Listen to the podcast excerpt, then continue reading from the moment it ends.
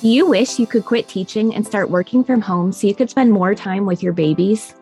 Are you tired of scouring the internet for legit jobs that will replace your teaching income and that you can do from home in your P Js? Hey mama, welcome to Ditch the Classroom. I know you're over there Googling jobs for teachers, legit work at home jobs, or start a side hustle, yet you can't figure out how to take that first step toward quitting teaching. So instead, you stay stuck, do nothing, or start random side hustles to make quick money. Virtual assistance is the answered prayer you've been waiting for. My name's Ariana, and I'm a former teacher turned work-at-home mom who replaced my teaching income as a virtual assistant in just six months. I did this by taking a step of faith and following the dream that God placed on my heart to be home with my babies. Sister, your dreams pale in comparison to God's dreams for you. Imagine offering services that light you up and having a job that works around your life and not the other way around. This is the podcast for you. It's time to take that first step out of teaching. Are you ready? Here we go.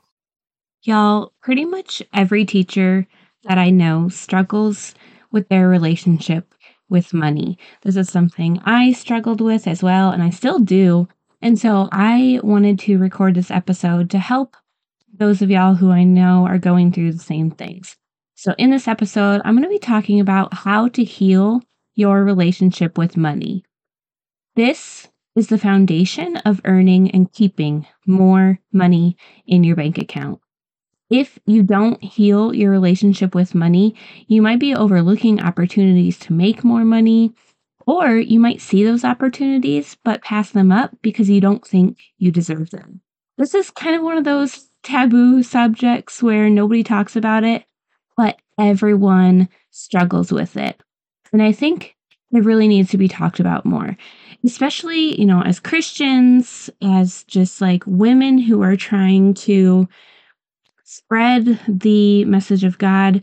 We deserve to have more money because we can do so much more good in the world if we have money. Like, yes, there are a lot of things we can do that don't require money that spread God's message, but there's a lot of things we can do if we have that money kind of helping us along. So it is my belief that Christians deserve to have money because they can do more good in the world. So we're going to go through the two things you kind of need to do in order to start healing your thoughts around money. So number one is that you need to replace your beliefs that you were taught about money. So I want you to go ahead and pause this episode and grab a piece of paper and pencil or pen. And then when you come back, I want you to take a moment and write down the money beliefs that you have. Okay, so you're going to just write down the money belief you have. Then I want you to think about who you got that belief from and whether you really want to believe those statements or not. So, for example, if you grew up hearing your parents say money doesn't grow on trees, well, maybe that's a belief that you have, that money is limited and it's really hard to make more. Then you can write that you learned that from your parents. But then I want you to write, do you really want to believe that? Like, yes, you might kind of think it's true at the moment, but does it have to be true? Or is that just kind of a belief you've taken on? Think about that for a second. So I want you, like I said, write down all of the beliefs you have. This might take you a while. Like, this is an episode I definitely think is going to take you a little longer. If you're driving while listening to it, it's okay. Just come, make sure you come back to it because these two steps are really so powerful and it's going to start helping you feel like you can make more money and not just crave making more money. So after you've written down your money beliefs that you have and worked through that, then I want you to write down, what is the level of wealth that you want to create? What number would just be amazing in your life? And why would it be amazing? What would you be able to do with that amount of money? How much would you be able to give back and pour into your community? What would you be able to do to spend more time with your family, like taking dream family vacations where you just get to pour into them? Write all of that down. Just dream about what would be possible if you had that level of wealth. Then I want you to write down, what beliefs would you need to have in order to make that much money? Because I'm going to guess it's not going to be believing that you can't make that amount. You're not going to be able to make that amount if you think it's not possible. Okay. So you really have to think through, if I were going to be able to make that much, what beliefs would I have? Would my belief be that God provides abundantly for me and that he knows I can use this money for good? He knows I can use this money to pour into my family. What beliefs would you have? Now, you're going to have to continually journal through these struggles that you're working through with money. It's not like a one and done thing, but that's okay. If you just take a little bit of time, you know, once a month or once every other week to just kind of do this process, you will be amazed at what you start to believe about what you deserve, what God has for you, and all those things. If you keep thinking you don't actually deserve to have the amount of money you'd like to earn, it's kind of like having one foot on the gas and one foot on the brakes. Like, you're not really going to be able to go anywhere, and your car is probably going to break down. Okay. So you need to kind of reframe these beliefs that you have about how much you deserve to make and just continually work through that. The second step that you need to take in order to start healing your relationship around money is believing that you can figure out how to make more money. Part of this is just trusting yourself, trusting yourself that you know what to do in order to make more. You have different skills you can utilize. You can, it doesn't even just have to be in your your job. It could be, you know, taking on a side hustle. It could be refinishing furniture and selling it. It could be all kinds of things, but you just have to trust yourself that you know how to make more, and you can if you really put your mind to it. Part of this is also feeling like you are responsible with money.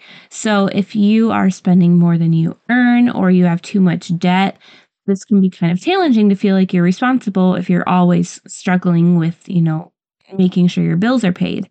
So this might be a process where you have to, you know, take a look at your budget, start adjusting things, and build that sense of responsibility with money over time as well. Like I said, this episode is not like a take it re- and implement it really fast. Like, it will take time, but you will see the fruits of your labor, I promise you, if you take the time to do this.